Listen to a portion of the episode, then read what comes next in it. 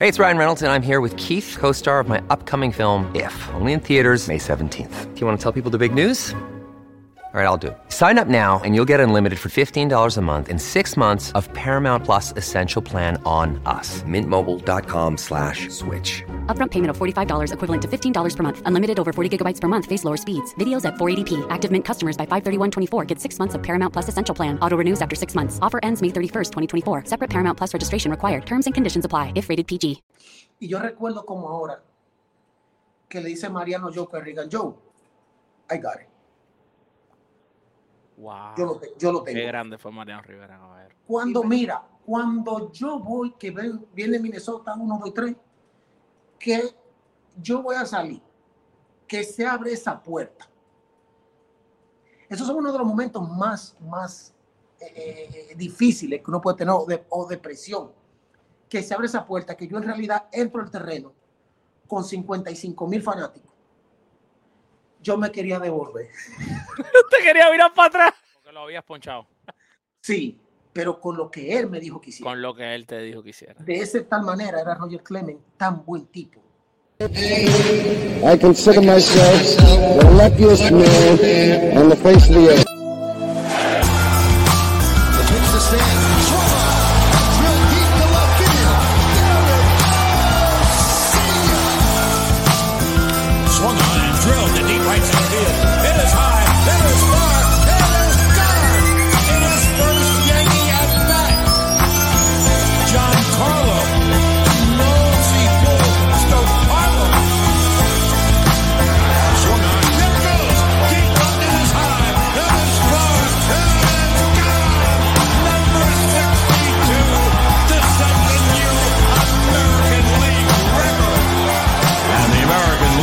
Been alive for 120 years. This is Judgment Day. Case closed.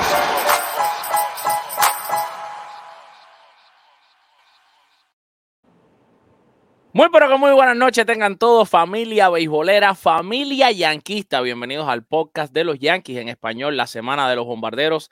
Alfred Álvarez por aquí, siempre un honor estar con ustedes cada domingo a las 7 y 30 pm. Y hoy estamos de verdad, bueno, muy felices de tener a un invitado muy especial. La semana pasada tuvimos a uno de sus mejores amigos, José Vera. Hoy tenemos a, a la otra parte, al, a la- al otro compinche, al otro amigo inseparable, Edward Ramírez, ambos miembros del equipo de los Yankees de Nueva York. Ambos estuvieron con los Yankees en el año 2009, ese último año donde los Yankees ganaron la Serie Mundial. Edward, gracias por estar aquí. Muchas bendiciones para usted y gracias por haber aceptado la invitación a ser parte de este podcast, el podcast del equipo de los Yankees. Buenas noches, ¿cómo está usted por ahí? Primeramente, eh, eh, el placer es mío. De verdad que me siento sumamente bien con tener la oportunidad de compartir cosas con personas, principalmente cuando vienen de Nueva York, cuando vienen de los Yankees. De verdad que el placer es todo mío.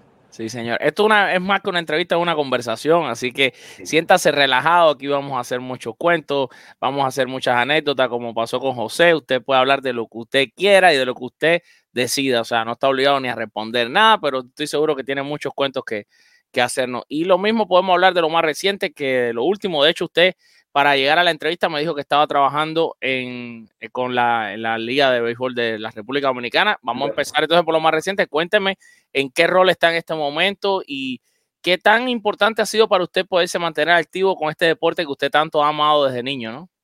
Mira, eh, tú tocaste un tema bastante, bastante chocante para mí, bastante positivo para mí. Tú sabes que nosotros, después de tanto tiempo en el béisbol, dentro de un terreno, el béisbol yo siempre he dicho que se convierte en adicción. El béisbol es adictivo. Y para mí salir del béisbol, para mí sería como terminar con la mitad o, o- o- o el 75% de mi vida. Claro. Eh, yo salgo del béisbol y duro unos años fuera de béisbol, eso fue un- una tragedia para mí. Pero vuelvo y entro al béisbol como coach, es un switch bastante grande que hay que hacer, pero yo quería hacerlo. Y hoy estoy trabajando con los Yankees, trabajo con la Liga de Invierno, o sea, me mantengo activo totalmente en béisbol. Y qué bueno, porque usted acaba de decir que está trabajando con los Yankees, ya por ahí tenemos mucho también de qué hablar. Y fíjese, todavía no hemos entrado ni en detalle de su carrera, para que usted vea que esto es una conversación relajada. De esos muchachos con los que tra- está trabajando, dígame el nombre de algunos de- que, que nuestros, probablemente nuestros seguidores, un fanático quizás que siga a los Yankees, pero no profundiza tanto en lo que son sus prospectos. ¿Cuál de esos muchachos con los que usted trabaja ahora mismo que están en los Yankees le ha llamado la atención, le recuerda a usted como pitcher o, o- o usted cree que como bateador va a llegar a ser un fenómeno? Mire, en realidad, sabe que te, eh, eh, trabajar en la Academia de los Yankees, aquí en República Dominicana, eh, es algo un poco difícil de descifrar temprano. Recuerda Claro. que es el nivel más bajo. Aunque hay muchachos que sí te marcan temprano, pero eh, es un trayecto un tanto largo para, Claro. Para sacar conclusiones tan temprano. Pero, por ejemplo, el año pasado, no la temporada pasada, en el 2022 picharon dos muchachos para mí que van a impactar mucho lo que es en los Yankees de Nueva York. Hay uno que se llama Henry Lalane y otro se llama Carlos Lagrange. Esos muchachos van a impactar mucho en la organización, son muchachos que están dedicados, son muchachos que tienen un perfil diferente desde un principio. Eh, pero son dos muchachos que hay que ponerle mucha atención. La organización tiene que ponerle mucha atención desde ahora. Déjeme hacer una pregunta, Eduardo. Usted jugó con los Yankees, usted estuvo en las ligas menores con los Yankees, después en ligas mayores con los Yankees. Se, se ve, hay una diferencia incluso desde estas categorías que usted ya tiene a estos muchachos ya en, en, edad- en edades tan tempranas. Ya se, se siente, porque usted estuvo en otras organizaciones, se siente la diferencia de ser un Yankee desde que uno está en ligas menores a otros equipos. O sea, la de disciplina, el rigor, el- la- las leyes que son diferentes. Mira, es una buena pregunta. Tú sabes que yo soy, yo, yo antes de firmar con los Yankees tuve en otra organización, por cual ustedes saben, pero no quiero, no me interesa mencionar.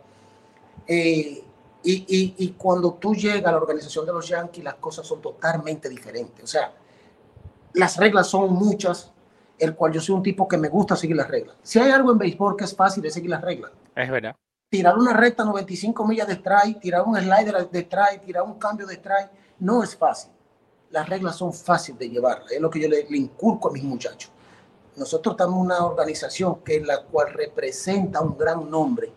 El NY tiene una gran representación en el mundo en el béisbol. Nosotros tenemos que llevar esa, esa NY todo el tiempo por el, por el trayecto que siempre quiso el jefe. Uy, usted lo conoció y todo, ¿verdad que sí? Sí, sí, sí, un tipo que era bastante complicado, pero simplemente hay que seguir la regla y va a estar bien con él. Eh, era un tipo difícil, pero al mismo tiempo entendible. Pero de mi parte, yo lo que le inculco a los muchachos es, vamos, vamos por el trayecto que la organización quiere. Y es simple, es fácil llevarla. Si tú te pones a mirar, es fácil llevarla. Mira, te voy a contar una historia un poco, un poco corta. Es corta, pero un poco... Usted tiene aquí extraña. un tiempo ilimitado, ¿eh? Usted es una, un invitado de lujo, usted. Como si quiera hablar cuatro horas aquí. Gracias. ¿Sabe qué? yo estuvimos hablando en estos días, no voy a mencionar nombres, pero sí fue aquí en la Liga de Invierno con un jugador que tiene, puede decir que tiene condiciones, yo lo he visto muchas veces, pero a él le preguntaban que si él firmaría con los Yankees, si se quitaría el pelo y se quitaría la barba. Él tiene el pelo tipo rasta y, y, y tiene barba. Y él se puso uh, como que no me lo quitaría. Yo me paré y wow. me fui. O sea, claro yo no creo que, que, una regla de la manera en que yo me vea vaya a cambiar lo que puede ser mi carrera profesional, lo que le puede cambiar mi, lo que puede cambiar mi vida y la de mi familia y de mucha gente que a lo mejor está a mi alrededor. O sea, por como me veo, yo prefiero dejarlo. No, no, no, no yo no tengo nada que hacer ahí. Yo soy muy yankee. Wow, es un mensaje poderoso, ¿eh? Sí, yo soy un tipo que los Yankees me enseñaron muchas cosas positivas, ser un profesional, porque ese es el punto principal en que tenemos que tratar a mí los Yankees me enseñaron a ser un profesional. Y, y ese tema me, me, me, recuerda que el gerente general del equipo que yo estuve anteriormente, que vuelvo y repito, no voy a mencionar, me llamó un día en el Estadio Grandes Ligas de ellos, yo corriendo temprano, yo siempre me gusta llegar temprano, corría, hacía mi gimnasio temprano, y él me llamó, me dijo, mira, me alegra mucho que tú estés en Grandes Ligas pero me entristece mucho que nosotros tomamos decisiones, de, de decisiones negativas contigo. Y lo único que a mí me sale decirle fue, aquí me he sentido un jugador de béisbol profesional. Wow. Yo, yo estoy bien aquí. Él se sintió un poquito como incómodo, nostálgico, no sé qué palabra usar, pero fue lo único que me salió decirle en el momento. Claro, yo no voy a denigrar ninguna organización. Claro, por supuesto. pero yo he estado mucho tiempo con los Yankees. Es la organización que me ha dado muchas oportunidades y es la organización más exigente que hay en béisbol. Y no me siento mal con la exigencia que tiene. Claro, 100%. Ahora, usted hablaba de, de, de los, de los Yankees, del el orgullo de, de la N y la Y. ¿Cómo fue ese, ese momento en el que en, la- en el año 2006 usted llega a la organización de los Yankees? De hecho, no solo llegó, usted llegó y la, y la rompió, como se dice, en, en clase A+, Sí. su efectividad fue de 1.17. Usted era eh, literalmente prácticamente O sea, gracias, por, gracias por recordármelo. Cuatro carreras limpias no le anotaron, cuatro limpias le anotaron. En todo, en todo el año entero, cuatro carreras limpias, imagínese usted. Sabe que gracias, porque ayer estamos precisamente hablando de eso en, en- en la Liga de Invierno y yo dije que yo sé que hubiese dejado la, la efectividad en uno y pico, pero el pico no recordaba cuál era. Pero fue una experiencia, 1.17, ay, para que no se lo olvide más nunca. fue una experiencia bastante chocante, porque yo llegué a la organización de los Yankees no fue con el punto de, de que yo iba a ser un as en el bullpen. Fueron otro, otro, otras intenciones. Pero Luis Ojo, que fue mi manager, nunca me hizo el comentario a mí. Yo siempre le he pedido que me lo haga. Y él lo hace ahora, ya después que los dos pertenecíamos al staff de coach. Y, y él me dice que, que él lo, tuvo un poco de presión porque yo venía, había muchos prospectos, pero él tomó la decisión de decir, ¿sabe qué? Ese muchacho yo no le voy a parar su carrera profesional. Este tipo tiene muchas condiciones y ese va a ser Wow. mi as en el bullpen. Pero la- las intenciones al principio no fueron esas. Wow. Fue la Eh, decisión de Luis Ojo, totalmente. ¿Cómo era Luis Ojo como, como manager, como hombre de béisbol para usted? Una locura. Yo me imaginé, me imaginé que iba a dar una respuesta parecida. No, lo primero que metía una, una mesa de ping-pong al clubhouse. ¿Sabes ¿De verdad? buscamos la clase fuerte en el estadio de, de, de, de entrenamiento de grandes ligas. Y lo primero que mete una mesa de ping-pong al clubhouse, eso es diciéndose palabras con todo el mundo, voceándole de todo a todo el mundo, palabras. Y este es el manual de nosotros. Pero al mismo tiempo, al ser un tipo con tanta experiencia de béisbol, creo que fue lo que más me impactó a mí, encontrar una persona como Luis Ojo, que ese año iba a jugar invierno. Sí, claro. Ese año estaba como manager, pero Manager y jugaba invierno. invierno, no me acuerdo. Sí, sí, sí. Sí. Entonces, él lo que nos hacía sentir tan bien que tú no tenías ningún tipo de presión con sus ojos claros. De vez en cuando hacía unos miren que, que nos decía hasta del mal que nos íbamos a morir. Pero- El clásico de Luis. Sí, pero cuando esos miren llegaban, Ajá. algunos nos sentíamos mal, porque teníamos un compromiso moral con el que no queríamos quedarle mal en ningún, en ningún aspecto, Wow. ni dentro ni fuera del terreno de juego. Pero Luis, al tratarnos nosotros no solamente como un manager, sino que también era un jugador, Luis bateaba de pico con, con, en el equipo. Wow.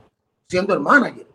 Era un sinnúmero de cosas que te, te hacían sentir tan cómodo, tan suelto, tan bien, que tú decías, esto, esto, esto no es de verdad. O sea, yo que, que acababa de llegar a los Yankees, decía, esto, esto, no, es- esto no es de verdad. Y si ustedes creyeron que las estadísticas que yo le acabo de decir a Evo Ramírez fueron impresionantes en 2006, agárrense un momentico que vienen las de 2007.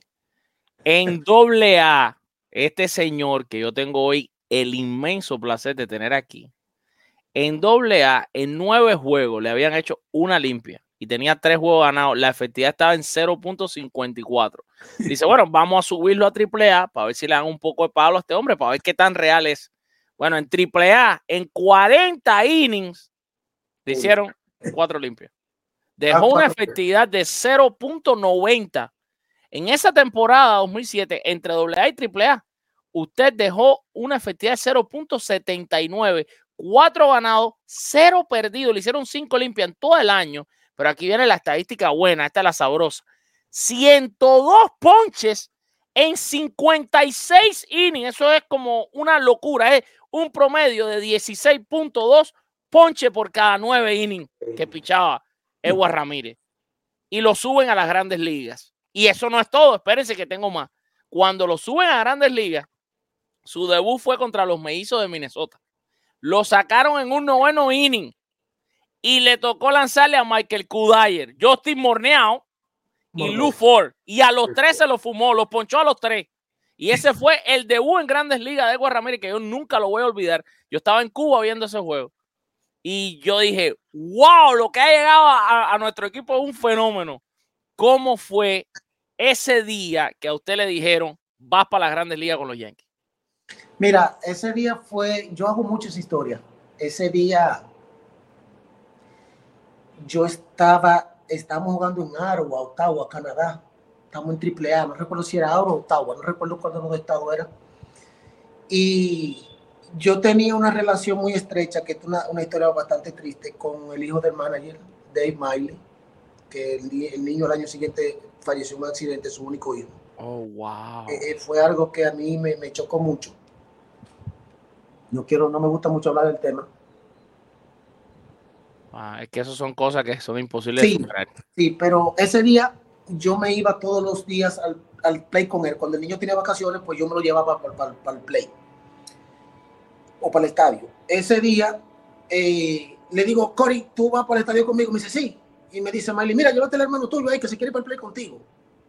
Digo, pues yo me lo llevo. Yo en un taxi me iba a correr temprano y decía, oye, tú vas a correr conmigo. No te quiero ver atrás. Decía, no, yo voy a correr. ¿Qué pasa? Que ese día encontramos, ay Dios, un, un puerco espina de eso de, de- Oh, wow, ok, sí. que anda rondando por donde están los Ground Crew y donde están todos los equipment de los, de los, los, los Crew. Y paramos de correr, nos, nos ponemos a molestar ese, ese animal. Él se mete, el animal se mete para donde está una parte como de unos sacos donde ponen el secante que le usan en el terreno. Ajá. Y, y de repente el animal sale, pero no sale a atacarlo, simplemente sale porque no encuentra para dónde correr y hemos salido, eh, nosotros nos devolvemos corriendo. ¿Qué pasa? Que en esa misma calle donde entra el autobús del equipo, tú puedes creer que el autobús nos frenó en la cara. Ay, Dios mío. Ay. ¿Cuál cara? Así mismo ustedes los, los podía haber arrollado el autobús por estar corriendo atrás un poco pin. Por correrle al puerco espín. Cuando pregunta cuál es la cara que vemos, así miramos la de Miley, la del papá. Ese Oh, my. se bajó del autobús y no ha comenzado a gritar grosería a los dos. Oh my God. Y me dice, y el primer estúpido eres tú, que eres el más viejo. Pero él me adoraba. Él, su esposa, yo me adoraba. Wow. ¿Qué pasa? Que pasa la práctica y, y estamos en el clubhouse. Y me dice, va el pitching coach y me busca. Dave. Dave Adam, a mí, no. Me busca el pitching coach y me dice, eh, Edward, ven para la oficina. Digo, ay, Dios mío, otra vez Miley se viene peleando. Usted pensaba que lo estaba llamando por lo de Puerco Pin, ¿no? Sí, digo, ay, Dios mío, Miley otra vez peleando.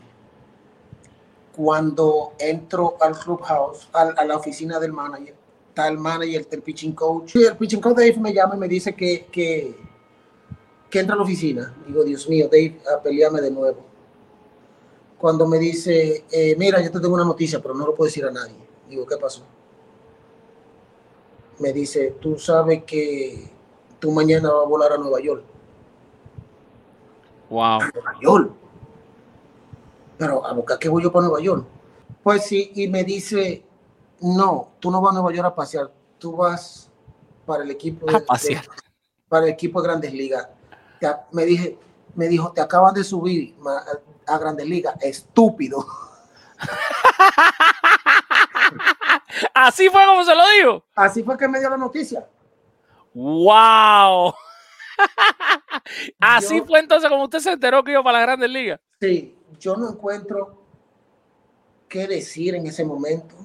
Yo no encuentro qué palabra usar en el momento. Wow. Y lo que digo es, Dios mío, ¿a quién llamo? La primera persona que quiero llamar a mi papá, pero estoy en Canadá, no tengo teléfono. Mi teléfono me funciona en Estados Unidos, pero no me funciona en Canadá. Eh, vamos a aclararle a la gente que esto es otra época, 2007. Ahora lo hubiera podido llamar sin problema ninguno. Sí, Claro, ahora lo hubiera llamado así de fácil. corriendo. Exacto. Pero así fue como, de, como Dave, Dave Miley me dio la noticia. Wow, increíble. Ahora, Dave Juan- Island, Dave Island, el pitching coach. Dave, Dave Island. Island, claro, Dave Island. Ahora sí, ahora sí. Dave Island. Ahora, ese juego contra Minnesota, que usted hace el debut en Grandes Ligas, juego que, que, se, que se jugó ese partido en Yankee Stadium, los Yankees ganaron 8 a 0. 8 a 0, sí. Y abrió el juego eh. Chismin Juan. Mira, vamos a meter a la gente en contexto. Co- eh, cuando usted está ahí en ese bullpen, calentando, le dicen, Edward Ramírez a calentar. Y usted tiene que salir a calentar. Eso Y empieza ahí a tirar. Y le dice, prepárate que va a entrar. ¿Qué se siente? Y cuando abrieron así la puerta del center field, pácata. Y usted tuvo que salir caminando por toda esa hierbita, así, chi, entrando para allá, para, para lleno el Yankee Stadium, como siempre, que siempre está, por lo menos hay 40 mil gente siempre. ¿Qué Habían, se creo siente? Que 40 había- creo que ese día habían 43 mil fanáticos. Ahí habían 53.862. Yo, Ah, todavía- yo me preparé para esta entrevista. Créame, Mira. yo me preparé 3 de julio del 2007. 53.862 fanáticos. El juego duró 2 horas 53 minutos. Ese es uno de los debuts más difíciles por una persona. En Nueva York, 100%. con 53 mil fanáticos. Eso no es fácil. Pero mira, yo te voy a hacer el, el cuento del principio del juego. Ok. Ah, eso, eso es lo que me gusta mí, que usted tire todos los cuentos aquí. Cuando a mí me suben, yo Torre me dice, no vas a pichar los próximos tres días. Necesito que te empape un poco con la fanaticada, que te empape un poco con, con los fanáticos, a mí con la prensa, que, que conozco un poco. Yo no te voy a entrar a un juego en Nueva York, tú acabando de llegar. Eso puede ser un problema, me dijo. No, no, yo lo entiendo, yo lo entiendo. Yo Torre era un tipo que tú, todo lo que te decía tenía, tenía, tenía, tenía, tenía, eh, tenía sentido lo que te decía. Yo recuerdo que ese día, el día del debut, ya yo veo que este play está lleno de gente todos los días. Digo, ¿pero de dónde sale tanta gente? Si nosotros terminamos la práctica, habían, habían 500 fanáticos, y cuando tú sales de la práctica para el juego ya hay, hay 55 mil fanáticos en el estadio. El primer día yo dije, ¿y qué es esto? ¿Y, ¿Y qué fue lo que yo elegí hacer en mi vida? Mira, Hasta ese Pero- punto, ah, en ese punto ya usted había lanzado Inver- Invernales con Licey, ¿verdad? sí, sí, sí, sí. Claro. Pero el día del juego, yo recuerdo, ¿tú sabes quién era el coach de picheo de bullpen? De los Yankees en esa temporada. Sí. Bueno, pero no sé. pero- El famoso, el famoso Joe Kerrigan. Ah, ok, Regan, ok, ok. Pero ¿sabe quién fue mi primer pitching coach de bullpen en Grandes Ligas? ¿Quién fue? Mariano Rivera. Eso dijo José Vera y por eso quiero escucharlo. Cuando en el octavo inning el juego está 8 a 0, suena, Mariano me está mirando hace rato y riéndose, y riéndose. Y yo tengo un nerviosismo que, que yo no puedo ni siquiera hablar, viejo. Tengo la garganta seca, no. Deje la risa, que esto, esto es serio. Cuando suena el teléfono en el octavo inning, me mira Mariano y se, se comienza a reírse y me dice, hoy el día, digo, "Mo, cada vez que usted me dice a mí que hoy el día, los labios se me ponen blancos. Aquí hay demasiada gente, esté tranquilo, viejo. Y él risa, risa. Suena el teléfono y lo coge Joe Kerrigan y dice, productor, tú estás en el juego. Digo, ay, Dios mío. Ya yo no, ya bueno que no soy yo. En el noveno, Proctor tira, tú recuerdas Scott Proctor que tiró como Claro, 100, Scott Proctor. 20 innings en el bullpen. Ese tipo era un caballo de batalla en ese año. Sí, y cuando en el noveno suena el teléfono, otra vez, a mí me comienzan a sudar las manos. Y me dice, me dice Joe Kerrigan, nunca me dijeron Edward Ramírez, todos me me decían flaco. Me, decía- me dice, flaco, si el juego se queda así, tú estás en el juego. Usted Así empezó que- a rezar que le hiciera carrera a los Yankees. Vaya, un paro aunque Yo- sea. quiero- no, porque ya llega un punto que ya yo quiero ver qué es lo que, qué es lo que tengo, qué es lo que tenemos. Claro. Mira, el primer picheo que tiro la, la boto en el bullpen. Y yo recuerdo como ahora que le dice Mariano Joe Kerrigan, Joe, I got it. Wow. Yo lo, yo lo Qué tengo. grande fue Mariano Rivera. A ver. Y me dice Mariano, lo primero que te voy a decir que tú es lo mismo que triple. A. Aquí lo, lo que hay más gente y en los tipos tienen más experiencia. Vea lo que tú sabes hacer. Ven, tírame la pelota, tírame aquí, tírame aquí, tírame esto, tírame esto, tírame esto. tírame- Él fue el que me llevó el, el, el, el warm-up, el calentamiento en el bullpen completo. O sea que Mariano fue mi primer bullpen coach. Cuando mira, cuando yo voy, que viene Minnesota 1, 2, 3, que yo voy a salir, que se abre esa puerta. Esos son uno de los momentos más, más eh, eh, difíciles que uno puede tener o de, o de presión. Que se abre esa puerta, que yo en realidad entro al terreno con 55 mil fanáticos. Yo me quería devolver. Usted quería mirar para atrás. Ave María. Que el primer picheo, cuando llego, me dice, paso por el lado, me dice Cano, vamos, flaco, vamos. me dice Jeter, vamos, primo, vamos, vamos, disfruta, disfruta, disfruta el juego. Que yo el primer picheo calentando, la me tiré para la malla también. Posada entra y me dice, flaco, no te pongas presión, vamos a disfrutar, ven, llévate de mí, yo voy, llévate de mí el camino entero. Que yo agarro y le tiro el primer picheo a, a, a Michael A Caballo. Michael. El Hizo swing. Se fue swing. todo en ese momento. Ya, wow. Al segundo picheo le dio un foul y al tercero lo ponchó. Con Lo tres picheos lo ponchó. Oye, yo tengo aquí los picheos, yo me preparé para esta entrevista. sí, Yo ese lo dije, se lo dije. Esa pelota la tiran para el dogado y digo, bueno, ya tengo mi primer ponche. Pero después viene Mike, viene, viene eh, eh, eh, Joe Mauer, que era MVP el año anterior. No, morneado, yo estoy morneado. Yo, Justin Moore, no, perdón. que ese era el MVP, sí, el MVP. Que era el MVP, pero yo no lo conocía. Yo vengo tranquilo. Pero lo que me preocupa es que en dos extras yo le tiro, en dos, en dos y dos le tiro cambio, que en triple A y doble era swing 100%, el tipo es así. ¿no? Y Bola. mira el picheo, digo, aquí hay un problema. Tres y dos. Yo le digo, lo que digo, bueno, Jorge, por favor, no me pida recta. Y Jorge lo primero que hace me pide cambio, digo, vámonos. Y el tipo hace swing en blanco, tengo dos ponches. Digo, oh, bueno, esto se está poniendo bueno. Pero la presión más grande para mí en ese momento fue, no sé si ustedes pueden ver en el video, que yo me toco los lentes y miro hacia arriba. Cuando yo tenía dos, dos strikes que habían sacado a Morneau, a Justin, a, Ah. puesto a, a- a Luke Ford de pinch hitter. A Ma- Michael Kodai y yo estoy morneado, entonces sacan a Luz fuera a batear de emergente. de emergente y yo, no sé si con dos strikes, yo me toco los lentes y miro hacia arriba. Yo no estaba mirándolo perder. Yo lo que estaba diciendo, Dios mío, por favor, si tú quieres, yo mañana no vuelvo a jugar béisbol, pero por lo menos dame este ponche de nuevo, dame este ponche que yo lo necesito. Wow. Yo necesito que ponchara a este tipo. Yo me toco los lentes acá y miro hacia arriba y diciendo, Dios mío, por favor, ayúdame y dame este ponche. Tiro, cambio y poncho a, a, A Luz Ford. a, a Luke Ford. ¿Y, ¿Y cómo reacciona? O sea, wow, esto está espectacular. Gracias a Dios que este, este show lo van a estar viendo tantas miles de gente. ¿Cómo, cuando logra ese ponche, cuál fue la reacción? Quiero saber, chismes, ¿cuál fue la reacción de Posada? Y si después de eso conversó con Mariano Rivera y qué le dijeron todos los latinos del equipo en ese momento. Todos fue reírse, incluyendo a Jeter. Yo recuerdo que yo me fui aplaudiéndome a mí mismo. Agarro a Posada, lo abrazo y, le, y, y no sé si ustedes ven cuando él y yo hablamos algo. Y yo lo que le pregunto es, eh, nosotros decíamos Saro o Georgie. Saro, ¿se puede tirar el cambio aquí? Me dijo todo el camino. Ahí fue cuando entró, entramos entonces a saludarme en línea. Jeter me agarra la cabeza, me felicita. Y después de ahí, bueno, ya ustedes saben cuál, fue, cuál ha sido toda la historia. Ahora, ¿cómo? Dos preguntas que a mí me surgen de toda esta historia. La primera, el hecho de que siempre usó lentes. Hay una razón. Explíquenos el tema de los lentes porque queremos saber. poco. O sea, que siempre he necesitado los lentes porque Así. ustedes de joven, problema en la vista. Sí, yo me ¿Y cómo lidió, vista. cómo lidió, cómo lidió usted con eso tratando de ser un pitcher profesional? O sea, desde, desde niño que le gustaba pichar, usted, o sea, siempre fue pitcher.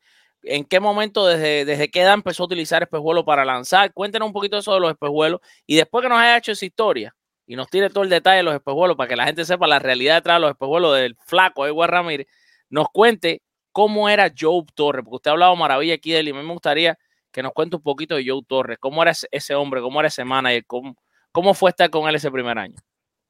Bueno, los lentes comienzan, yo recuerdo, yo estaba en el 2003, 2003, yo estaba jugando la clase A media en Iowa, Cedar Rapids, con los Angels. Y, y yo digo, pero que yo no veo bien la seña, ¿qué está pasando? Wow. y estoy cruzando los caches.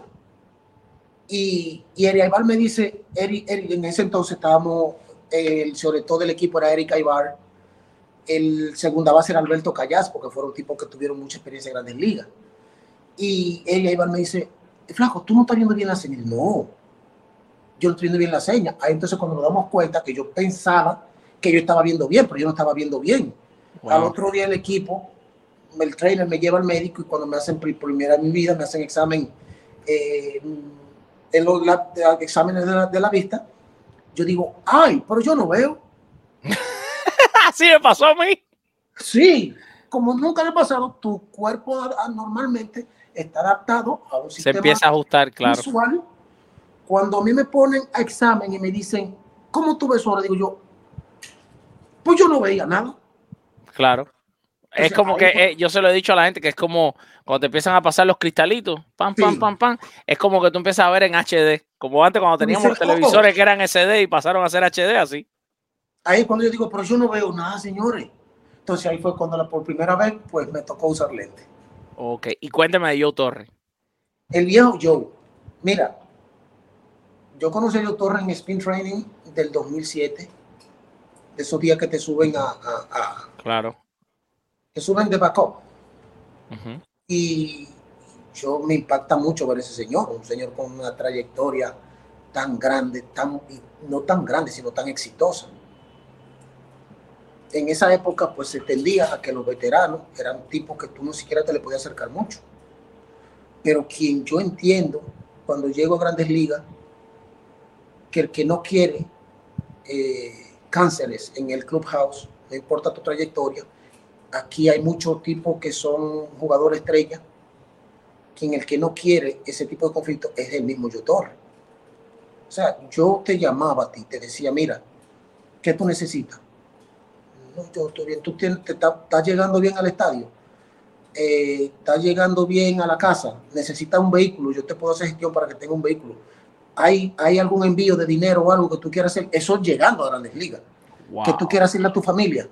O sea, yo fue el típico veterano que tú dices que rompió esa, esa, esa mala, ¿cómo llamarle? Esa mala filosofía de que los veteranos nadie podía hablar con ellos. O. No filosofía, sino tradición. Yo era un amor de ser humano. Yo, yo, yo un día hice un pique con Joe en el 2007. De verdad.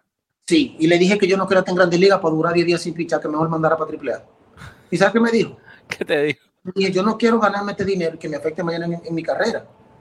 ¿Sabes qué me dijo? Te va mañana para AAA. Wow. Y, él me, y me bajó el otro día.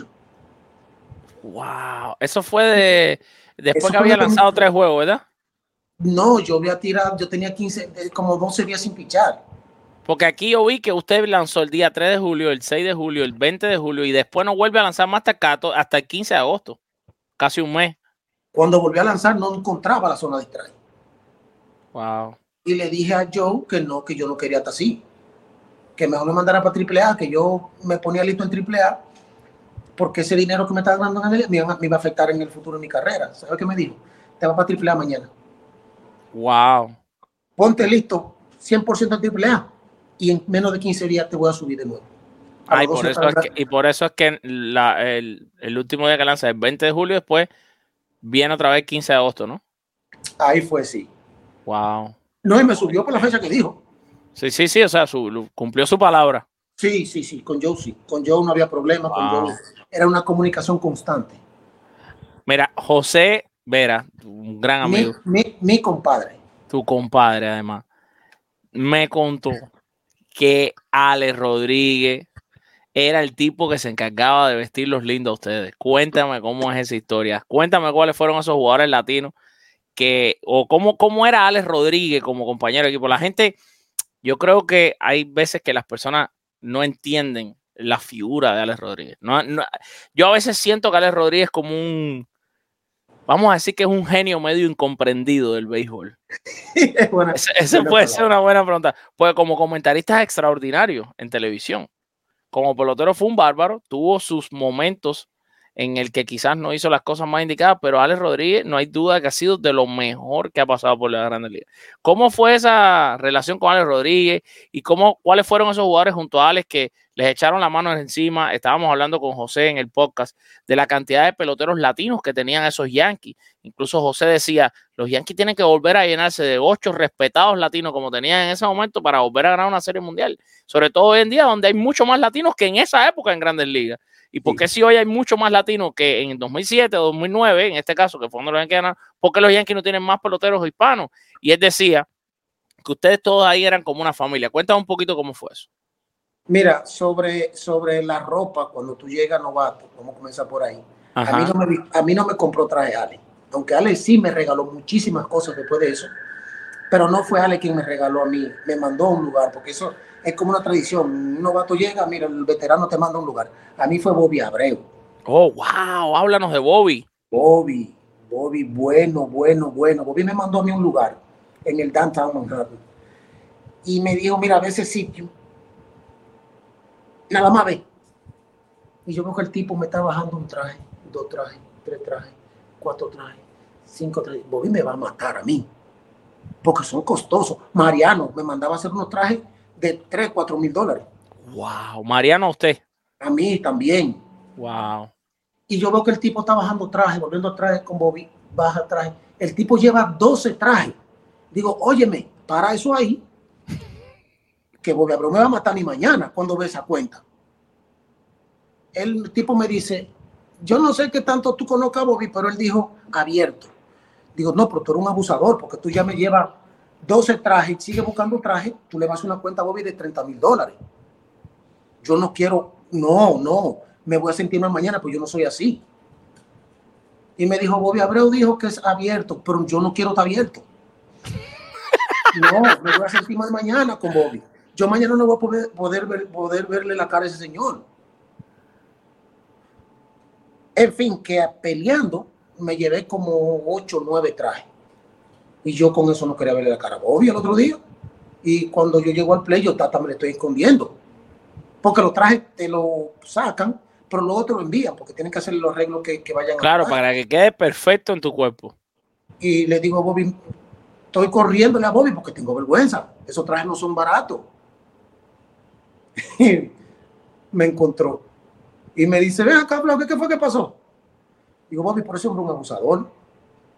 Por Dios santo que ese hombre me va a entregar como 17 trajes. Yo no, que, yo no, me dijo, la próxima que yo te mande a ti a un lugar a buscar traje, buscar zapatos, buscar cualquier cosa, no me ponga límite. Wow, qué clase de tipo más duro.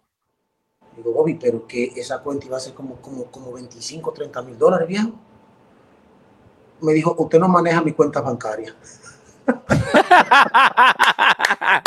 Wow, increíble. Eso es para que usted, eso también me gusta que se hable en esta época para que la gente entienda, el fanático sobre todo, que es el que consume esto, la hermandad que existe entre muchos peloteros latinos. Sí. Que hoy en sí. día vemos fanáticos, que eso es la cosa más lamentable del mundo, en mi opinión, ¿eh? discutiendo entre ellos porque eh, el, el fanático venezolano dice no, porque eh, este es el mío, porque el otro es venezolano y yo no apoyo. Sin embargo, señores, usted que a veces quiere apoyar nada más que el de su país, los peloteros latinos entre ellos se apoyan todos, o la mayoría. Sí, O sea, la mayoría son buenas personas que se apoyan entre ellos. Aquí estamos viendo un venezolano como Bobby Abreu ayudando al máximo a Edward Ramírez, que es un dominicano, que todos somos iguales, somos hermanos todos. Bobby era un tipo neutral en el clubhouse. A Bobby Abreu no le importaba qué nacionalidad tú eras. Si tú eras boricua, si tú eras venezolano, si tú eras mexicano, no importaba. El caso de Bobby Abreu. Y había muchos venezolanos en esa historia, que eso estuve yo hablando en el complejo de los Yankees aquí con un veteranazo que no tuvo experiencia en grandes ligas, pero sí se conoce mucho en Venezuela y aquí en República Dominicana. Los jugadores lo conocen de la época mía que se llama Sewell Langane, que yo estaba precisamente hablando eso con él, de que le dije, viejo, ¿qué está pasando con nosotros? Antes cuando tú llegabas a un equipo y había un venezolano, el primero que te llamaba y decía, vámonos para la discoteca esta noche, era el venezolano. Es verdad. Igual nosotros lo hacíamos. Entonces ahora hay una, una riña entre... Es lo que digo yo. Eso es que lo a que mí dije para- yo. a- a mí para nada me agrada.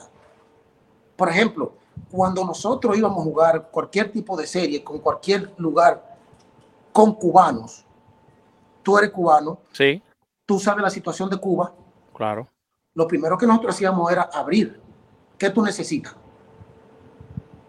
Porque según, no quiero, no sé si, si, si está mal que lo diga, si según me cuentan los muchachos cubanos, se ganaban 20 dólares al mes en Cuba. No, no, sí, y, y menos también. Se lo digo yo que juego béisbol en Cuba. ¿Tú me entiendes? Entonces, 15 ¿cuál era- dólares al mes, 10 dólares al mes. ¿Cuál era el error de nosotros? Que sí habíamos ganado algo, estábamos mejor. Era, era me- como decimos vulgarmente, meterte la mano a ti.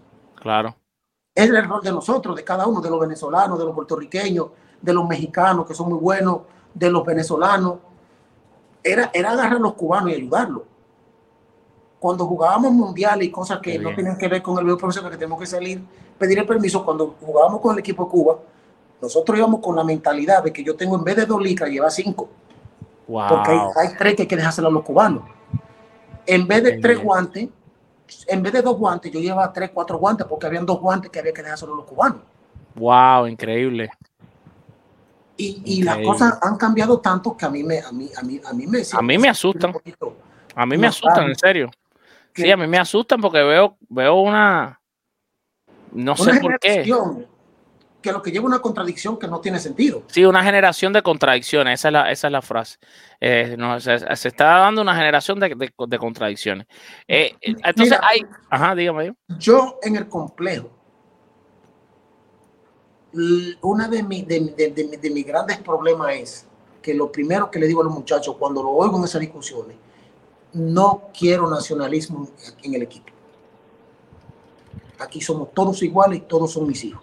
No quiero, ah, no, que fulano, que los venezolanos, que los, no quiero escuchar esa palabra. Ni de venezolanos, ni de dominicanos, ni de mexicanos, ni de boricua, ni de, nicar- ni nicaragüenses. No quiero escuchar esa palabra. De mi parte, en mi equipo, eso está prohibido totalmente. Porque es que de una manera que tenemos que buscar la hermandad de nuevo. Sí, señor. Así es, así mismo es. ¿Cómo, o sea, esta- esta- estas dos preguntas, bueno, que la- no le dejé que me contara la de Alex Rodríguez, lo voy a dejar ahora que me la cuente, pero hay otro compañero de equipo que yo quiero saber cómo era. O sea, Alex Rodríguez, quiero saber cómo era Alex Rodríguez como compañero de equipo, pero quiero saber, hay una gran leyenda que se ha confirmado es real, porque incluso Karim García, en este mismo podcast, lo contó, porque en el libro de Mariano Rivera y en el libro que escribió también Joe Torre, menciona que Roger Clement se, se untaba, se untaba Red Hat. una, una crema, un una cosa ahí en, en sus partes que le quemaba aquello, le ponía aquello al bir y así era como él salía a pichar. O sea, cuénteme cómo era ser compañero de equipo de Roger Clement y cómo era ser compañero de equipo de Alex Rodríguez. La gente cataloga, te lo voy a mencionar los dos, porque los dos tienen el mismo, el mismo perfil hacia los fanáticos, al que no tiene roce con ellos. Exacto. la gente cataloga a Roger Clemens como un tipo muy agresivo, muy aburrido, como decimos aquí en República Dominicana. Roger Clemens es un amor de ser humano. Wow. Roger Clemens es uno de los mejores compañeros de equipo que tú puedes tener. Roger Clemens siempre estuvo abierto a, preguntas que tú le hagas y, y- dispuesto a contestarte para ayudarte. Y te voy a contar una historia antes de contarte la historia de Red Hat. Un día yo veo a Clemens que le está pichando a Mario Ordóñez. Y Mario Ordóñez le da un jonrón. Ese día no quise preguntarle porque el momento, la sangre caliente, tú estás incómodo por X o por Y. Pero al otro día yo le hago una pregunta. Fui un poco tímido y con miedo. Estamos hablando de Roger Clemens. Claro. Y le digo, Roger, yo te puedo hacer una pregunta. Me dijo, claro, hijo, claro. Dime. Le dije, ayer, el turno de, de, de Mario Ordóñez, ¿tú fallaste, fallaste la localización o tú fallaste el picheo? O sea, no era el picheo que iba. Me dijo, yo fallé el picheo. La localización era la que, la que yo quería. Pero yo no debí tirarle un corner para adentro a Mario Ordóñez. Le digo, pero la pregunta mía no viene por, por el, es por el honrón, por supuesto, pero con mi staff, ¿qué yo debería tirarle a Madrid? Me dijo, debe trabajarlo así, así, así, así, así. Óyeme, increíble. 2 a 1 eh, ese juego contra Detroit sería 2 a 1. No, no, no, no, no, no, no, no. Yo sé que le, me toca picharle a Mario Ordóñez. Ajá. Y yo no sé cómo yo hago así y miro para el dogado. Y veo que me hace así, mira.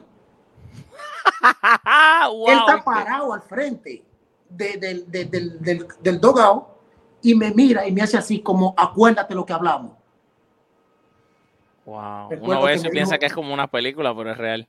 No, recuerdo que me dijo, él le gusta picheo afuera, pero él se está poniendo listo para el picheo pegado porque le estamos tirando pegado.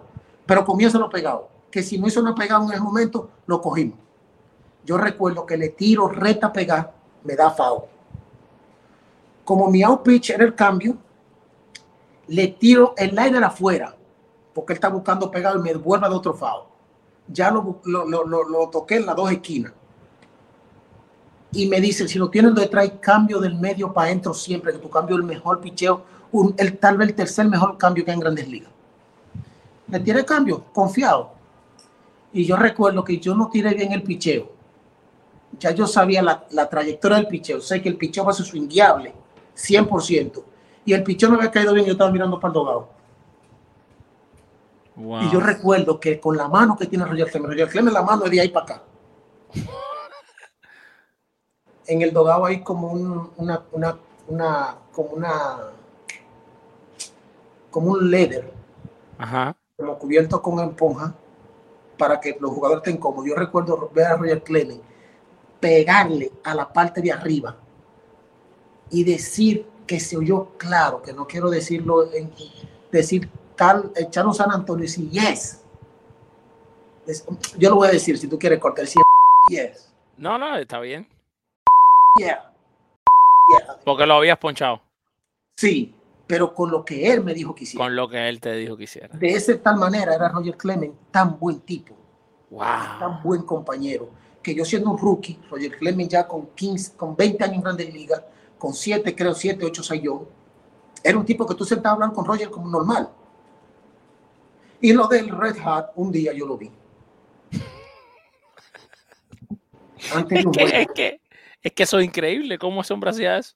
Viejo, el- el- el- la sensación que esa, esa pasta te provoca, porque yo después tenía que usarla en el hombro, es una cosa impresionante. Yo me la ponía en el hombro y para quitarme la ropa era así, porque tú sentías que te iba a quitar la piel de tan caliente y tan fuerte que era.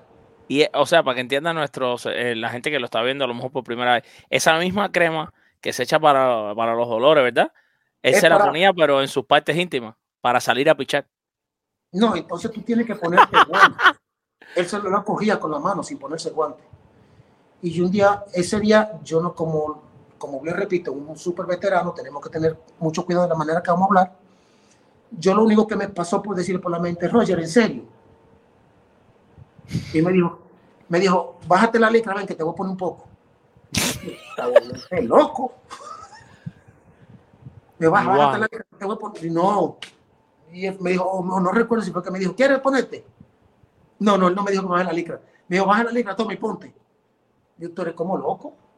Hoy me lo pongo. Ahí- pero ahí- no me acuerdo que, que si fue un manager un pelotero que dijo que, que él solo, que él solo, que él le ayudaba a poner a, a Roger Clemens. O sea, eso fue una no, cosa muy cómica. solo. Y me dijo a mí, toma, ponte. Ponte, no, Roger. Hoy tú sabes las cosas, lo que puede pasar. Imagínate, pero increíble como él se adaptó a eso, o sea, y era que se- él tenía que sentir todo ese calor empapado, así sentir que se quemaba por dentro para, para, para salir afuera a lanzar, o sea, qué nivel. Alex Rodríguez, cuéntame de Alex Rodríguez. Bueno, te decía ahorita que yo recuerdo que Ale y yo a veces chocábamos porque Ale tiene cosas que yo digo, Ale, pero es que tú no puedes ser normal. Porque que un día me invita a comer, cuando eso creo que, que, que esa ficha tiene amor con Kay Hudson, repetí ahorita, y me invita, me, estamos en Cleveland, y saliendo del hotel me dice, "Eh, chiquito, me dice, chiquito, chiquito, ven, vamos a comer, vamos a comer. Andaba él, Kay Hudson, y me invitó a mí. Y me pide una carne, yo le digo que me la ponga en tres cuartos porque me dice, no, no, no, pídela medio, Ale, no me diga a mí que la pida a medio, donde yo sé cómo ustedes hacen esa carne, y por más que nosotros queramos aprender a comer carne, nunca podemos llegar a comer al término que ustedes la comen. Mira, me trajeron una carne que yo creo que si la llevaban al veterinario, la vaca eh, eh, resucitaba de nuevo. y a, a juro quiere que me come esa carne. Ay, yo no puedo. Que tú no sabes comer carne. Pero son de los temas que teníamos. Pero Ale era un tipo tan inteligente en el juego que tú decías, ¿cómo es posible? ¿Cómo es posible que Ale sea tan? Por eso ese tipo es el tipo que más cobra. 100%. O sea, Ale una Bueno, ha vez, seguido siendo tan inteligente que, que después de retirado, ahora sigue, sigue cobrando más que los peloteros porque está en Fox es con un increíble. contrato multimillonario. Es increíble. Mira, yo recuerdo, Ale tiene un sistema, que Ale llega al play, dura tres días, no te saluda. Dice, ¿qué le pasa a este hombre? Pero un día tiene como tres días, no me saluda. Digo, ¿qué es lo que le pasa a Ale? Y al cuarto día encuentro un reloj en mi, en mi, en mi locker. Digo, ¿y este gancho? Me regala Ale Rodrigo un reloj. Wow. Pero así hacíamos muchas cosas. Por ejemplo, Ale, un día me dice a mí, no era Posada que estaba quechando, tampoco era, era José Molina. No voy a mencionar quién estaba quechando. Y me dijo, si te lleva de mí en este IN, si, hace, si las cosas salen bien, te voy a hacer un regalo. Digo, pues yo me llevo de ti, vamos, es un regalo que me va a hacer. Y él me llamó picheo por picheo durante los tres bateadores. Recuerdo que fue con Detroit también. Y lo ponchamos los tres. Y él me dijo que iba a ser picheo tras picheo. Cuando en el catcher que estaba en ese entonces, que no voy a mencionar el nombre, me pedía un picheo, me decía no. Me pedía otro, me decía no. Me pedía uno, me decía sí. Y me llevé de picheo tras picheo que Ale me, me hizo tirar. Y ponchamos tres bateadores de Detroit, recuerdo como hoy. Cuando llegamos al clubhouse, que se acabó el juego, encontré un cheque de 10 mil dólares en mi locker. Esas son las historias que le encanta a la gente en este show. Wow, increíble, Edward. Y espérese, mira cuánto rato llevamos nosotros aquí hablando y no hemos tocado ligas invernales. O sea, porque cuénteme cómo fue lanzar, por supuesto, en su país. Yo sé que es un orgullo muy grande para usted. Tú- eh, Usted lanzó con el Licey, lanzó con los Gigantes, lanzó con el Escogido, no sé si con algún otro equipo más. No, hasta ahí llegamos. Tres equipos. ¿Cómo Sí. fue, cómo fue la experiencia de lanzar en su país? Mira, la, la, la, la- el, béisbol, el béisbol dominicano o latino es muy cruel. Es muy cruel. Es muy duro. La gente se piensa que gente- en Yankee Stadium hay 55 mil, pero los, los 20 mil de, de, No, de- no, no, no, de no, una no, lidón te vocean lo que nunca 55 mil personas te van a vocear en, en un estadio de los Yankees. No, no, no, no, porque aquí te vocean cosas personales. Exacto. Aquí tú estás pasando por una situación difícil y tú escuchas al fanático y tú incluso lo ves. ¿Quién es que te está mentando tu mamá? ¿Quién fue que te dijo, no, tú, tú lo que estabas bebiendo romo anoche, tú, ese, y comie- son cosas que te vocean, que tú la escuchas y tú ves a veces quién te, quién te lo dice. Dime tú, yo me, me- tuve la oportunidad de, de- de- de ir a finales Licey Águila, que Licey Águila aquí es un problema lo que uno tiene. Créame, yo Es lo más, sé. no tanto eso, nosotros hemos tenido, eh, en esta liga es tan difícil que yo he tenido que irme escondido en otro vehículo. Si estoy jugando fuera. En el 2000, no recuerdo qué año fue, pero nosotros tuvimos un problema en los gigantes de San Francisco. 2006, 2007 o 2007, 2008, ¿no? Que fueron los años. 2006, O 2009, 2010. O 2006. 2010, 2011. Cuatro años con el Licey. 2006, 2007. Ok. Tuvimos un problema en San Francisco, que yo tuve que montarme en una camioneta de un amigo acostado en la parte de atrás y la el autobús desviarlo con dos camiones de, de- de- de militares escoltándolo. Tío, no, es que es Porque el difícil. en fanático lo coge muy personal. o sea, yo recuerdo que yo pude pararme en, la, en, en- la- en el vehículo que andábamos. Yo estaba en el asiento de atrás, acostado, y tuve, pude pararme cuando salimos de la ciudad de San Francisco. Wow. Con un amigo se llama Julio César Pimentel, me llevé- fuimos al juego ese día. Suerte que no, yo no vine, no fuimos manejando porque él quería ver ese juego. Pero fue una, una situación muy difícil. Wow. Pero, como te repito, un juego Águila Licey, una finales. Yo recuerdo que nosotros le ganamos una serie final al- a las Águilas en Santiago. ¿Sabes a qué hora llegamos al, al estadio Quisqueya? ¿A qué hora? A las 7 de la mañana del otro día. ¿Qué? Era fin de semana y durante el trayecto del camino la gente no nos dejaba, no dejaba llegar a la capital. Hay un, un sector que se llama Los Alcarrizos, que hay un elevado para tú cruzar la entrada del Alcarrizo. Ellos, ellos cerraron el elevado con vehículos para que tengamos que coger por debajo. En ese trayecto, que son unos 200 metros, nos tomamos casi tres horas en cruzarlo. Dios mío. Sí.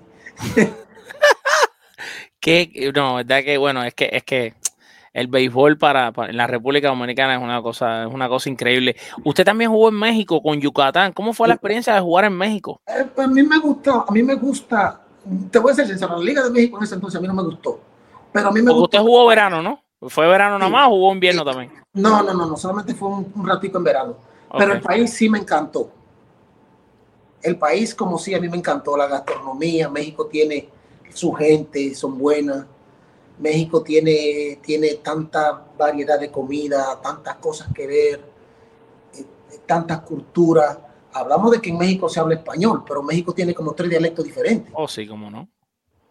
Tú vas para la parte del sur y la mayoría, mucha gente lo que te habla es maya.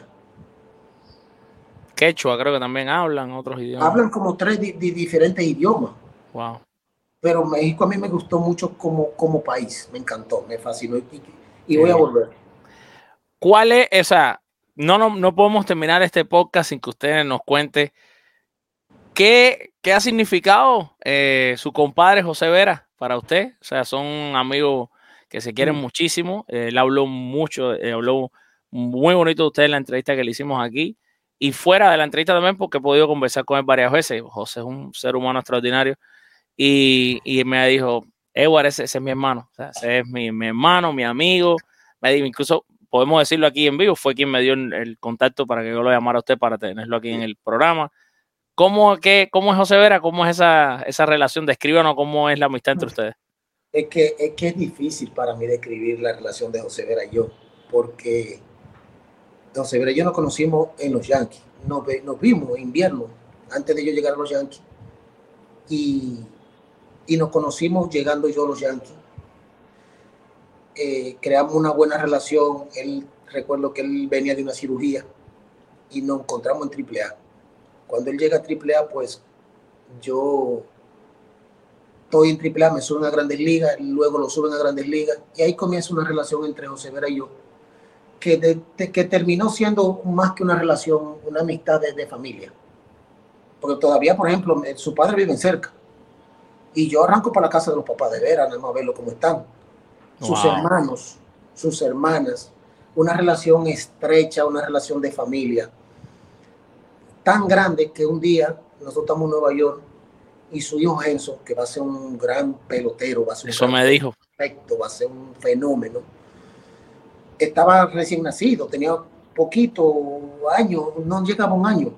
Y su esposa, Giselle, mi comadre, le dijo un día a, a- a Veras, a mi compadre, le dijo, yo por la relación que yo veo que ustedes tienen y como Edward, yo quiero que él sea el padrino del niño. Y todavía Wow. tengo las fotos de, de- del niño, yo cuando lo bautizamos, lo bautizamos por la iglesia, o sea que la relación se fue más allá de, de- de un simple compañerismo o de que Vera y yo jugamos juntos. Hoy en día es mi querido compadre, mi hermano, que no pasamos dos días sin hablar. Cuando yo no lo llamo, me Wow, llama. qué bonito. ¿Cómo está, compadre? Compadre, mire, tengo esto, compadre. Todo, todo, todo. Yo soy una de, creo, de las personas O sea, usted es padrino de Genso, de Henson, sí. de Henson, ok, ok. Wow, qué bien. Una relación, bueno. una Qué gran, bien. gran relación de amistad, no solamente con él, sino con toda su familia también. Claro, claro, no, definitivamente. Bueno, Edward, no le voy a robar más tiempo. Gracias por haber estado aquí. De verdad que estoy muy emocionado de haberlo tenido en el podcast de los Yankees. Siempre pasa como con José, se quedan por tocar tantas cosas, ¿no? Tantas preguntas que uno le quisiera hacer a alguien que, que fue parte de, la historia, por supuesto, bueno, en este es el de los Yankees, pero en general del béisbol, cuántas anécdotas no se pueden haber quedado.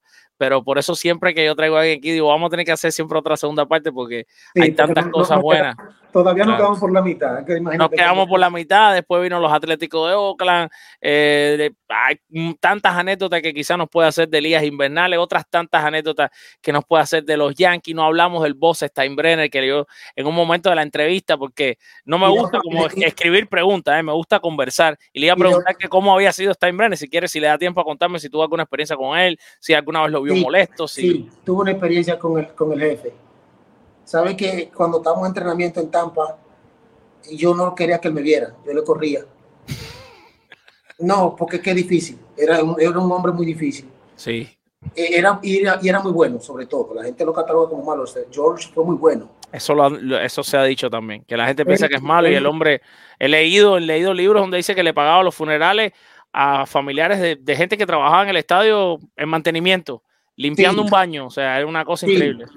¿Sabe que un día nos llaman y dice, de cuando decían el avión va subiendo, era que él, y- y- él vivía en Tampa, era que iba para Nueva York. Y nada, que llegue. Yo recuerdo que ese año 2008, al principio de temporada, en la primera mitad yo tenía efectividad como en uno y pico. Y, y me dice el chofer de él, que siempre andaba con él, le pregunta a Robbie Cucusa, que era el, el jefe del clubhouse, le dice, Robbie, ¿quién es Edward Ramírez? Dice, míralo ahí sentado. Y me dice, mire, el jefe lo quiere ver. Y yo Ay, digo, ¿cuál jefe?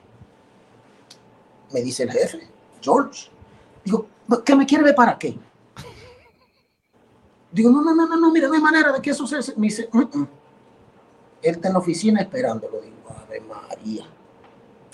¿Yo qué hice ahora?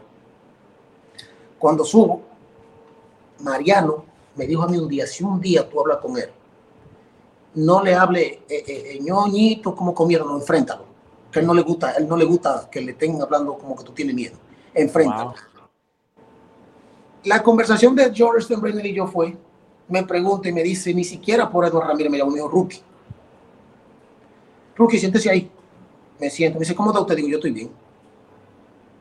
Me dice, eh, le hago una pregunta, dígame. Me dice, ¿por qué usted me anda huyendo a mí? Oh my God. Se dio cuenta cuenta. de todo ese hombre. Y yo le dije, yo no le ando huyendo a usted, lo que pasa es que usted tiene cosas que hacer y yo también. Me dice, ¿usted sabe qué es lo que yo tengo que hacer esto? Ustedes son lo que yo tengo que hacer. Le dije, bueno, a lo mejor la próxima será diferente. Me dice, ¿qué hacen su ¿Cómo están su papá y su mamá? Digo, están muy bien. Me dice, ¿están juntos? Digo, sí. Ellos viven, viven juntos. Me dice, ¿qué ellos necesitan? Ah, no, me- primero me preguntó, ¿qué, qué hacían mis padres? Digo, ¿a qué se dedican? Digo, bueno, mi padre se graduó de, de magisterio, fue profesor, ya no está ejerciendo, y se graduó de veterinaria también en la universidad. Me dice, ¿su papá se graduó dos veces en la universidad? Digo, sí. Digo, wow, impresionante. Me dijo, ¿qué ellos necesitan? Digo, nada. Me dijo, ¿cómo que nada? Se me paró y me dijo, ¿cómo que nada? Digo, no, yo gano 16 mil dólares cada 15 días. Yo supone que si algo necesitan, lo mando yo. me dice, ¿y ya vinieron a verlo? Me dice, no, no vinieron, no han venido a verlo. Ellos no tienen visa, pero hay alguien que me está ayudando.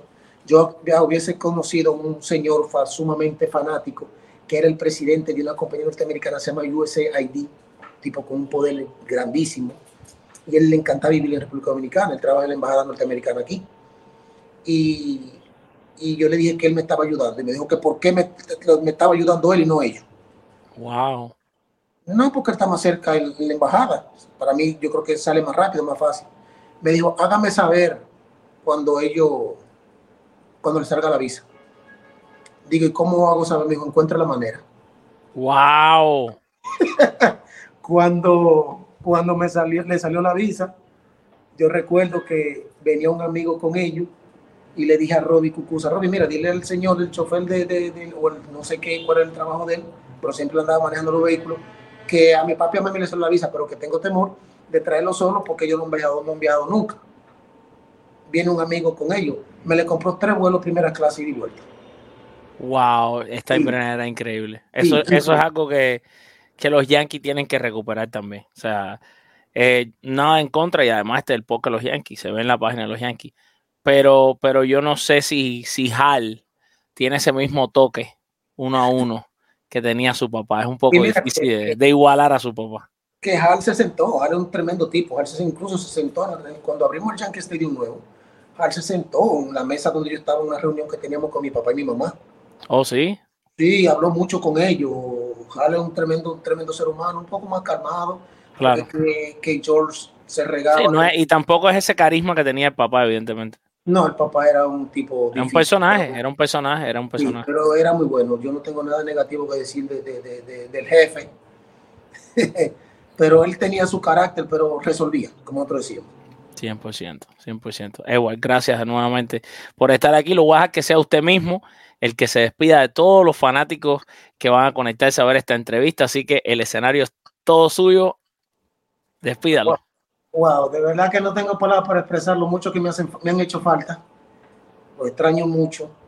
Esperemos que algún día yo vuelva al Yankee Stadium, sea como fanático, sea de visita, sea como, como trabajador, pero espero, espero en Dios que algún día nos vamos a ver. De verdad que los extraño mucho.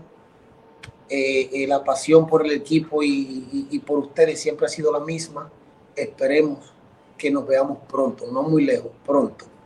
Sea con el uniforme, sea sin el uniforme, sea como fanático, sea como invitado, pero de verdad que quiero volver al Yankee Stadium compartir en algún momento con algunos de tanta, tanta gente que nos siguió, tanta, tanta gente que nos daba la fuerza para nosotros poder echar para adelante y tener cada día un mejor día, una una mejor temporada. Lo extraño mucho y espero que nos volvamos a ver pronto. Gracias, señores. Gracias a todos. Los queremos con alma de niño, con corazón de elefante. Y nos vamos con la frase del bambino Babe Ruth, que dijo: El béisbol es y siempre será el deporte más lindo del mundo.